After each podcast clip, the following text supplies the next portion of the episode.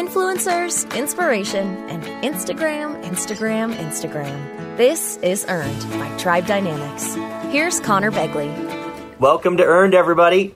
Today, we are going to learn from one of the top experts in the world when it comes to beauty marketing in China, Julian Reese, who is the founder of Super Ordinary. Welcome to the show, Julian. Thanks so much, Connor. It's great to be here. And I am really excited about today because I feel like China is one of those areas where if you're not in the middle of it, it feels like a giant question mark, right? There's just so much going on. It moves so fast. I'm pumped. I'm really, really excited for today. You know, it's exciting to be here, Connor. I mean, I think, you know, you and I go way back, and you know, I'm going to give you a little bit of a nod because I remember when you first started Tribe Dynamics, and I was like watching you build this business, and watching earn media value and KOLs and followers in the US. I was like, maybe there's an opportunity to do that in China. So thank you.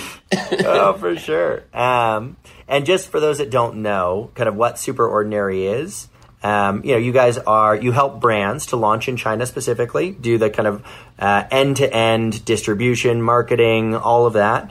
And you've had fantastic success, right? So you guys launched Supergoop, Drunk Elephant, Pharmacy. Your revenue's up 300% year over year. Prior to that, you founded Skin Laundry, Castle Bay Capital Management, Pagoda Capital, all with, it seems like, you know, the tie to APAC is kind of there across a lot of these businesses. So something that you've gotten really experienced in. So for those that don't know, it's your track record's super impressive. Thanks so much. So my background really stemmed from finance. You know, I think at the age of 26, I got the bug. I was sitting at the trading desk and thinking to myself, well, you know, wouldn't it be amazing if I could start my own, hedge fund and move away and do it myself? But I've always had this entrepreneurial bug. And I think that the common thread between everything is, you know, just thinking very, very big picture and macro. And, you know, beauty is one of the most interesting big macro plays because it does well in an up cycle and does well in a down cycle. I've had a really exciting time in my career. And but, you know, I feel Super Ordinary is really at the precipice of a very big shift in the market. Yeah, no, I mean, it just seems like such a big opportunity. I'm definitely jealous of your business. So I want to hop kind of current topic, you know, I listened to your interview with Beauty Matter, which was great. And this is about, you know, almost a year ago now. And one of the things that you talked about was, you know, if you're not in China, it's going to be tough to do it in a year, right? Because there's all of these native brands coming out of the Chinese ecosystem that are really growing quite quickly. Like I've heard about Perfect Diary, and I don't spend a lot of time thinking about China, and I've heard about their kind of fantastic growth. So have you seen that kind of come to fruition since you did that interview, kind of these Chinese brands? And how has that affected your own distribution strategies? Yeah, I think my view was always that the Chinese beauty market was always going to be this monster of a market that's going to grow. And like any market in the world, whether it's fashion or food or consumer and pets, you know, there's always going to be a dominant force within those categories, but there's always room for the ancillary players. So in fashion, for example, luxury is always going to be being bought from Italy, from France, and from these markets. And to that point with beauty, I always felt that there's always going to be a category where aspirational brands coming from overseas, there's always going to be a marketplace despite the growth of these domestic brands. To answer your question, these brands domestically have been growing out of sight. The local brands are excellent at localized marketing. I think if anyone thinks that Chinese can't market, then they're wrong. We've seen incredible brand collaborations, things that, you know, sometimes nonsensical to us. So, you know, it's not uncommon to see a beauty brand do a brand collaboration with Kentucky Fried Chicken or you know, with a bubble tea brand. And, you know, so I think it's really exciting to see how they grow their brands. And they're very much in touch with the younger consumer. So, yes, those brands are taking market share away from a lot of the foreign brands. And to my point earlier in that Beauty Matter article, it's you really have to be and have your finger on the your finger on the pulse to really compete head to head with those brands. Who should we be paying attention to there? I mean, again, I heard I don't know the I can't remember the exact numbers, but I think Perfect Diary is valued at several $billions. Are there other brands we should be paying attention to? Do you see it actually moving the other direction? Like, do you see Chinese brands trying to make a footprint internationally at all? It doesn't feel like that's happened yet, but. I think it's slowly happening. Perfect Diary now, if you look at the Instagram pages, you can see that they're localizing their Perfect Diary Philippines, Perfect Diary Malaysia. Perfect Diary has a presence now on Amazon. So they are starting to do international growth. And, we may at Super Ordinary start to look at bringing Chinese brands overseas to overseas markets. That's something that we think we're in a very good position to do so. And across all categories, not just skincare and color, but, within perfumes and also in personal care. So that's a really good point, Connor, because I think we have to watch. Because the Chinese traveler and the Chinese consumer, whether they're studying at universities in the US or they're living or domiciled here, that population, you don't have to go far out of LA or New York City to see large Chinese populations. So I think that's a very interesting opportunity. Yeah, I mean, we're seeing it on the apparel side with Shein, right, which is a Chinese brand. Yeah. And that is supposedly at I think $11 billion in revenue now. And, I think in the U.S., historically, you've got a lot of, made in China, right? Something that's produced there, but the brand isn't from China, right? And I think it'll be interesting to see how that plays. Because obviously, these are smart people that are building these brands, right? And the U.S. is a big, juicy market that to go after. Absolutely. I mean, you're right. You look at some of the sporting brands, Li Ning and so forth. These companies are massive. Look at any of these, and you can look at even the beverage market, the Maotai market, and how big that market is outside of China. These are some of the most valuable companies in the world these days. Yep. So I know one of the bigger shifts that's happening right now, and that you're going to know a lot more about than I know about, is the kind of changes in animal testing, with regards to bringing brands to market in China. Can you talk me through what some of those changes are? Just because I don't know them super intimately, and then potentially how that affects the choices of a brand, right? Whether it's more cross-border or going direct, how does that influence things? Yeah, so as of May the 1st, there's been some changes in the process of bringing your products and registering your products into China. Previously, products coming into China would have to undergo some form of animal testing, even though we wouldn't know exactly what they would do according to each of the products. However, as of May the 1st, there's been a directive that would allow products to enter into China if they pass what we would call their ingredients are on the white list, so they've been sanctioned in China. So whilst animal testing has gone away, your products still need to undergo, the Inki list needs to be supplied and registered onshore. That process can take anywhere between 6 months to 2 years to register your products, just depending on the complexities. Typically, special cosmetics are the ones that can come through are usually the more generic products, but so far today, it's more challenge. It's still a challenge to register your product because many of the ingredients aren't allowed still, and obviously complex products like SPF and things like that are much more challenging.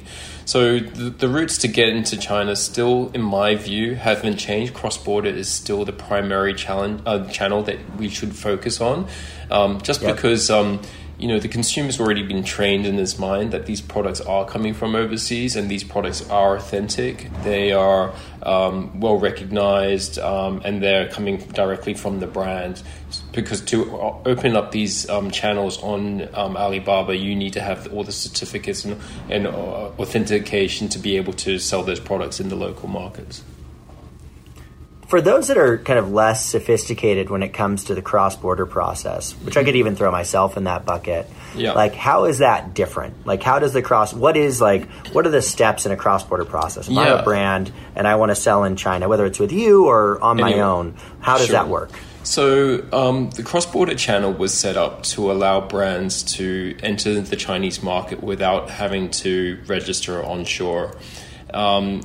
And the Chinese government set up this channel so that consumers can buy products. So let's say, for example, you wanted to buy products, but there's a certain cap on how many products you can buy per year. So there's a cap. So let's call that, I believe it's around just under $5,000. So there is only so much that can go through that channel. So what happens is there are these warehouses that are set up throughout China that are bonded warehouses where your products will be shipped into. And then only when the consumer purchases that product online does it get picked and packed and sent directly to the consumer. But the consumer would have to enter in the equivalent of your passport details so that everyone can track what's being bought by who and how much. But it's a nice way for the product, the consumer to first discover your product, because they know that when they go to Tmall Global or one of those cross-border channels, they know that this product is a foreign product.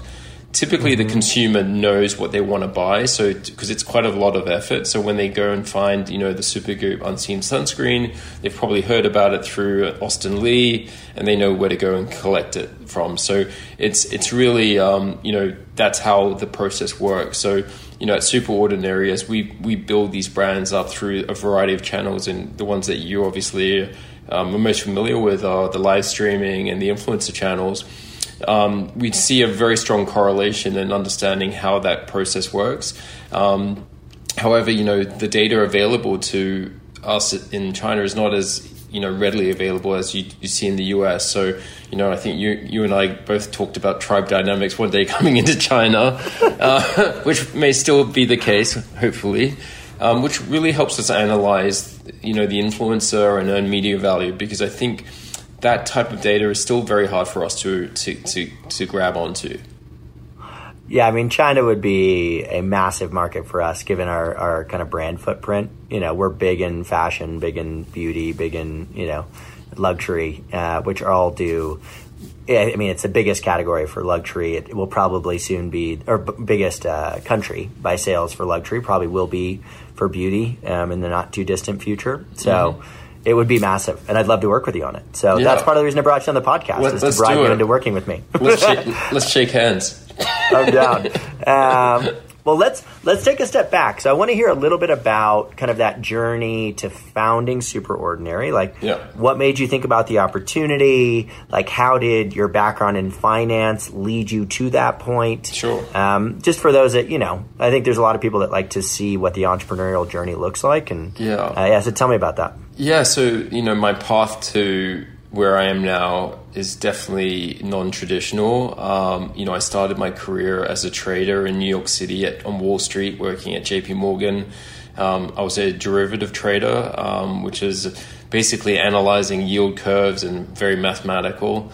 And that really kind of brought me into understanding how, big markets work with each other, like interest rates and foreign exchange and commodities, and that always piqued my interest about how to think about the world.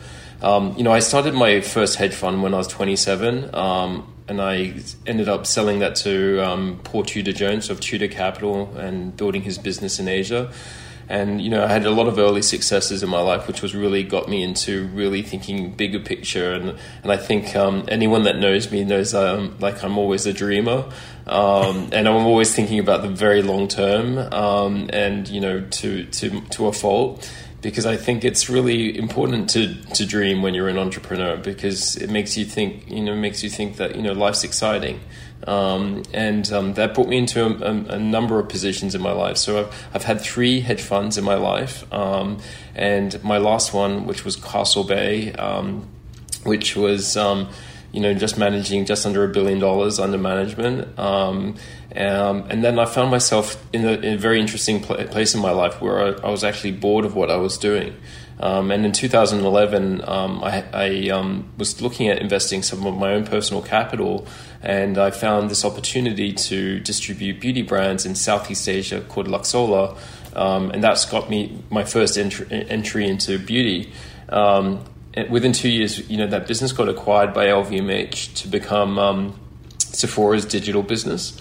And, I thought, wow, what an interesting model that, you could actually see these younger brands grow and expand, and cosmetics and commodities and beauty has always, been similar to me. So it's really a trading opportunity. So, I used what I learned in trading, which is really understanding, big data, and try to apply it to beauty. Very much how you think about things too, Connor, because I think, how we make informed decisions is really about, reading the tea leaves and understanding about where things are going.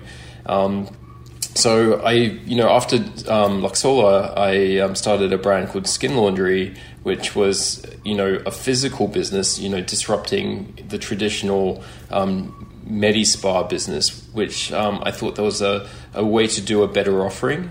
So I moved to the US, started opening stores in America, now in London, the Middle East, in Hong Kong. And, I went back to Hong Kong to open stores there. And that was when I stumbled upon this opportunity, really looking at across the channel to see, this massive opportunity that a lot of the brands that I found in the US weren't available in China. And that's how Super Ordinary started. So I moved to Shanghai, and I put myself above the Instagram of China, which was Little Red Book, and I basically rode the elevator trying to make friends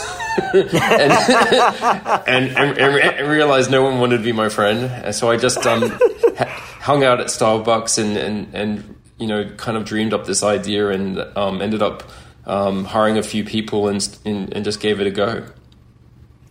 One of our earliest investors, we knew him, right? We're connected to him, but not closely. And he was giving us speeches, Brian Sugar, who's the CEO of Pop Sugar, mm-hmm. and which he sold recently. And he was giving a speech, and we were going to, bump into him after the speech.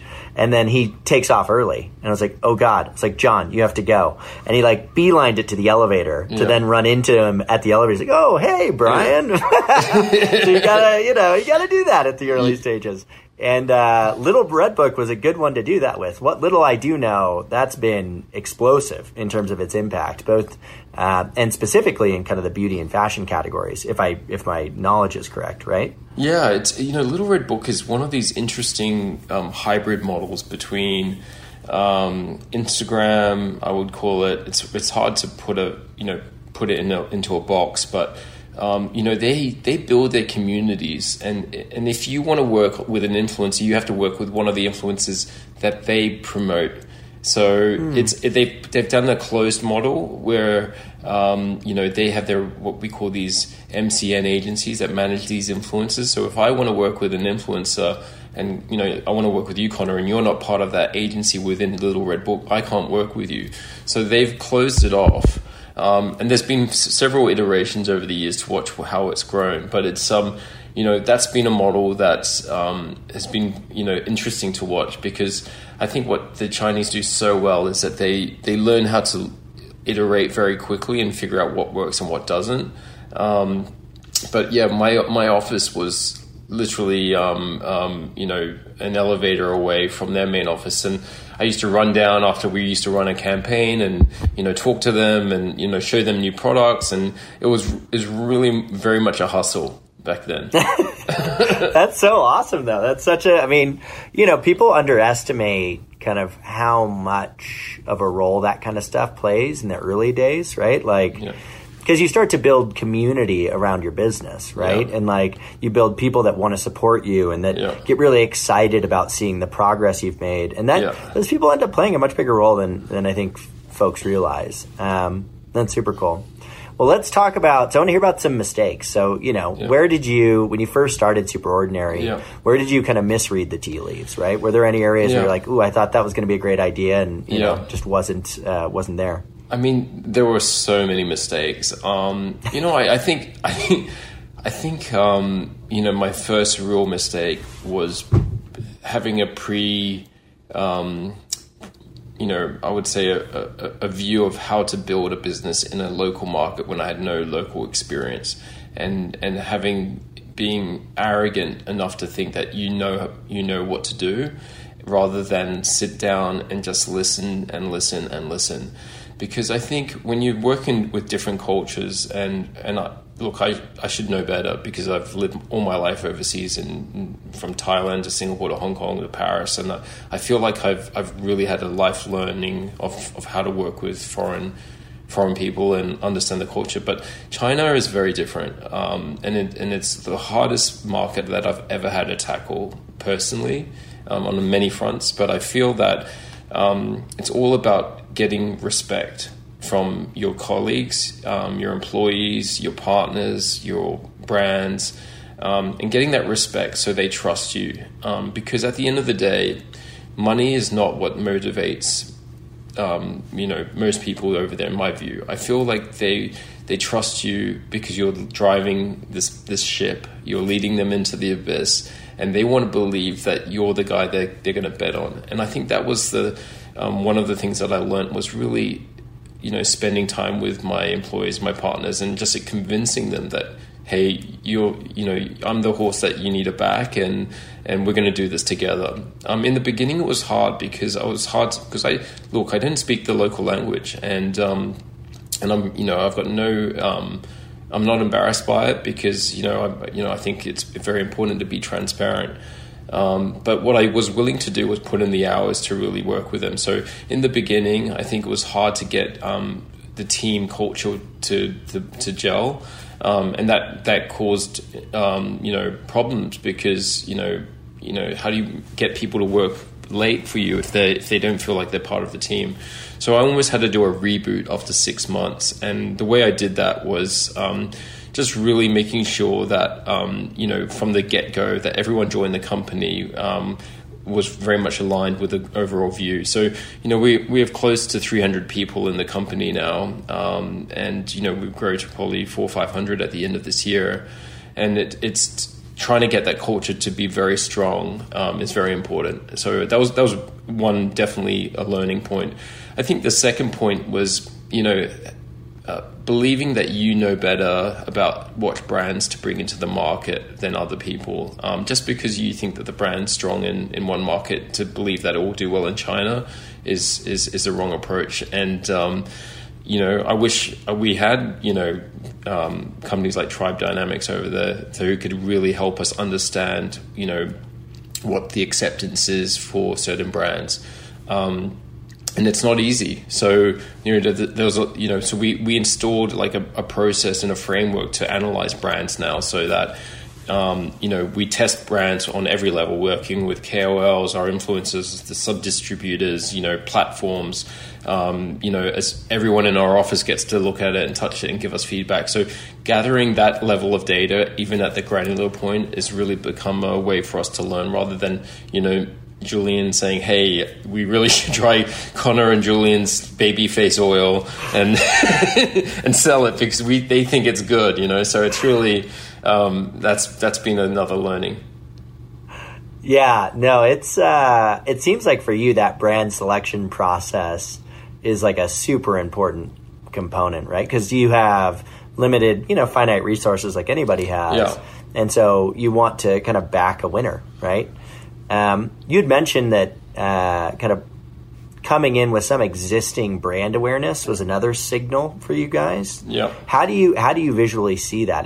Does it just show up as people kind of selling the products themselves individually? Like, how do you assess the kind of brand awareness component? How does that work? So historically, we kind of had a few rules that we played by that kind of give us some sense of where the brand, and to your point, signal is a very good word in this case, because we're looking for signals all the time, whether it's an ingredient signal, a brand signal, an influencer signal that kind of like alerts us that, hey, pay attention. For a brand to enter the market with zero awareness, it's challenging because, you know, how do you build something from zero in a market which has, you know, 1.5 billion people and growing? So we typically look for brands that are doing some traffic on Taobao, which is one of Alibaba's platforms, which is it's more of an eBay style platform, but it still, you know, sells luxury products. And the reason why they're operating there is that typically there are daigous or people who would travel overseas, buy the product and sell it onshore. And that number we typically look for is around 1 million RMB. So, you know, around $170,000 US dollars worth of volume on that channel before we would look at it. That's kind of like the first flag that we had.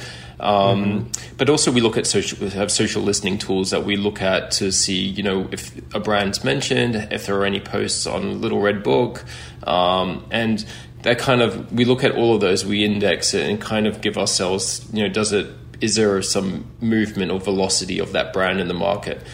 Unfortunately we don't have, you know, great tools to work from, but so we do end up having to take a lot of bets on brands. So typically, you know, we like brands that are doing between $50 to $100 million of revenue in their home market net sales, because that kind of tells us that they want to have the infrastructure to support an entry into China, but also have the financial means to potentially invest behind it, because brand marketing is becoming increasingly important to support, you know, the overall, you know, brand assortment and brand growth. So those are the kind of things that we think about. But obviously, the most important is the product has to work, and that's when we do a lot of that product testing in the first couple of weeks.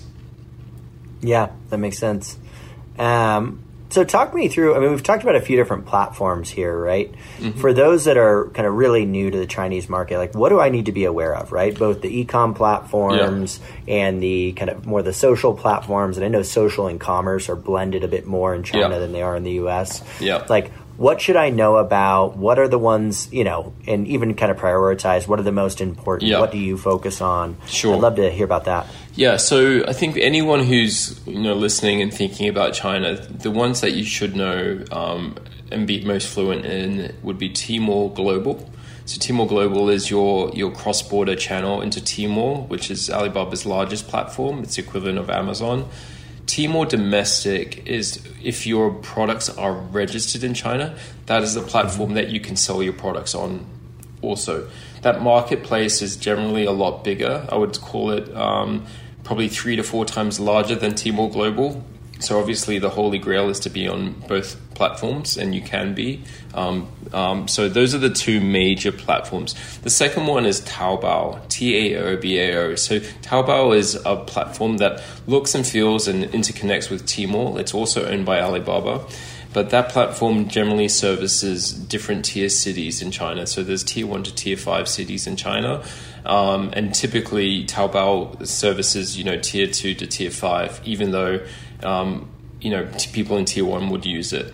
So all the functions and, different, live streaming channels will all appear on these different channels. So Tmall has a live streaming platform. You know, you could look up any product and you'll see a live streaming icon which you can click on, which will take you to a live streaming about that product right there and then.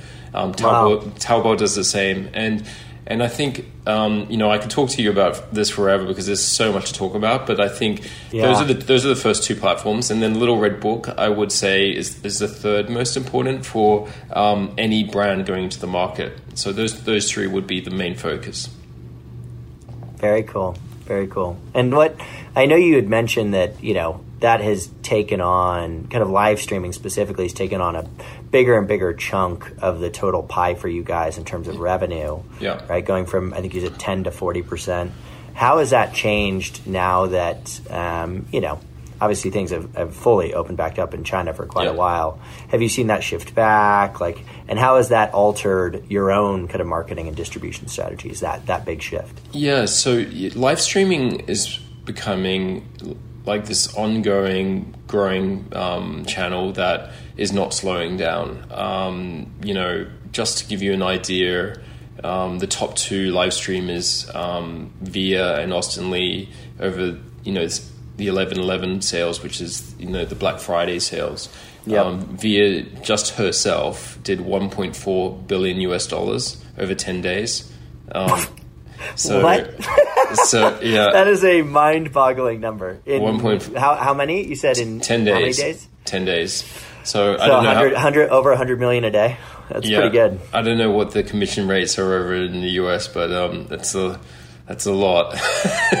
Austin Li did north of $800 million, and I think this market is getting out of control. How big this live streaming channels can go, and it plays very much into the culture of how people consume products and consume entertainment. I've spoken to a lot of people, a lot of investors and private equity guys who are looking for what's the US equivalent of that. That's an ongoing discussion, because I don't think, in the US, even though we're, HSN and QVC are such important TV shopping networks, the Instagram and the younger consumer does not engage with live streaming the way that the Chinese do. And I think, there will be challenges for a lot of these new live streaming platforms that are occurring in the US to try and mimic what's happened in China. And so there's a lot of dollars sitting on the sidelines waiting to put money into these platforms, but in the US, but I think it's a very different model. For us as a business, how we think about it is that, we always think from where is our consumer and then reverse engineer of how we get to that consumer. Because I think historically brands sometimes think, I'm a brand, I need to be on, 5th Avenue or Madison Avenue, and that's where we're going to sit because that's brand positioning. However, your consumer could be sitting, in the Midwest, in Chicago, and if you're not servicing that consumer, you're missing out. So we think that whether it's live streaming or Taobao or Tmall or Amazon, wherever we are in the world, we have to be where the customer is. And we have to bring the brand that we're representing in its best light possible to that customer, give that very rich experience. So Super Ordinary has always been, that's how we think, rather than trying to tell the consumer, you have to go here to buy your product. Yeah, I mean, people try to force that. They're like, oh, my consumer should be here. And it's like, no, you just got to go where they are. Yeah, exactly. And I think culturally, the point that you make is I think in a lot of ways, because our parents' generation was so big on QVC, HSN, it's made it so that the younger kind of U.S. consumer is that's not where I want to be, right? Because that's where my parents were. That's right. And so I think it's made it people keep waiting for this breakout kind of live streaming event to happen in the U.S. like it did in China. I just don't. Yeah. I don't know if it ever is, or at least not. I don't see it happening. So let's talk about, you mentioned a couple of the big KOLs, right? Which are obviously, those numbers are eye-popping, but you guys work with tens of thousands. Yeah. And a lot of those, I would imagine almost all of those are small, right? Smaller KOLs, which KOL is also influencer, right? Key opinion leader. Yeah. So talk me through kind of the tactics that you utilize there. Yeah. What size is your team? Of the 300 people, how many are dedicated to it? I mean, I've heard that Perfect Diary's got 100 people dedicated to influencers or KOLs. Yeah. So how big is the team? What are some of the tactics? Do you guys gift them? Do you run affiliate programs? Yeah. Is it events? How does that function? Yeah, it's definitely work in progress. I mean, our team is close to 20 now that work with over 40,000 influencers, either directly or through agencies. We started, 4 years ago by trying to understand, how to pick an influencer, as you obviously, have been working on many years now. And I think what we've realized was that, there is just that every single day there are so many new influencers entering the market, and you can never keep your tab, onto them because they're, the market's always changing. And then, the strategy, which, you've seen in probably 1,000 pitch decks of a pyramid of the macro influencer, the mid influencer, and the smaller KOLs is not dissimilar to in China as well. The micro influencer is really where a lot of authenticity is found. And what I've found in beauty, is that, you know, beauty is very much segmented across products categories. So, you know, someone who talks very strongly about a toner may not talk about a moisturizer. So, you know, I think what we've done at Super Ordinary is collected a lot of information about, you know, who's talking about what, you know, what's the return on investment from that influencer, and, you know, how those influences change over time too. So we've managed to like collect a lot of information. So when we do work with a brand, what happens is we have 24 brands in China that we work with, and our influencer team of 20 people get RFPs every single day from each one of our brand leaders. And they would go over and say, hey, Connor, I'm launching this new vitamin C serum, and, you know, I need to have a strategy that will allow us to grow this brand to X over the next 6 months. So our team will go out and really think about this carefully, about like, what's the strategy, how many influencers we'll be using. It's a pay-per-play society, so there's no free seeding programs. So unfortunately, you know, it is very expensive, and that those prices change daily. And the commissions that these influencers ask for are very aggressive too. So it's not uncommon that they will ask for, you know, 30, 40% of revenue to, which really makes it challenging. But these influencers, if they convert, it's definitely worth it. So I think, you know, live streaming, in my view, for example, and I put that into the same bucket because it's creating awareness. I mean, what you're trying to do is, you know, think carefully about like what the kind of growth you're looking for in your brand, and then is that growth sustainable? You know, if you do $10 million in year one, you know, is it realistic that you do $20 million in year two? Because brands can't grow without strong brand marketing behind it, so that people can feel, you know, that connection with that brand. So it's almost better to take the slow approach sometimes in a market like China, because that will create much more longevity. Because if you want big growth, you be prepared that you have to invest very, very heavily behind the brand. You know, it's not uncommon that we're spending 30 to 40% in marketing. You can see Perfect Diary spending north of 70% on marketing dollars. So it's absolutely insane. It's insane. It is insane. And like there's only so much, you know. I call it a high stakes poker table, where you sit around a poker table and everyone's playing, you know, Texas Hold'em. Like, okay, I'll take you out. No, I'll take you out. But it's exciting at the same time. Absolutely. What do you think? I mean, you talked about this kind of pay for play, and you know, and I've heard that before, right? That there's just this expectation. It's different culturally. Like any work that you do together, there's expected to be some kind of compensation involved, regardless of, you know. So, what are some of the other kind of big misconceptions about that brands come in with and say, "Hey, this is how I did it," but KOLs actually don't operate that way in China. What have you learned about that specifically? I think, I mean, first of all, the biggest misconception is, you know, when a brand comes to me and says, oh, you know, I do this much money in revenue in the US with 300 million people, and and China's 1.5 billion, the total addressable market's that much bigger, so I should be doing this. I mean, that's the biggest misconception. But I would say that working with KOLs in China requires a lot more education, because I think, you know, the KOLs, you know, you send them products. Remember, they don't know diddly about your brand in the US. They have no access to Instagram. They have no Facebook. They're getting this product that comes into their hand, and they're just like, well, what do I do with it?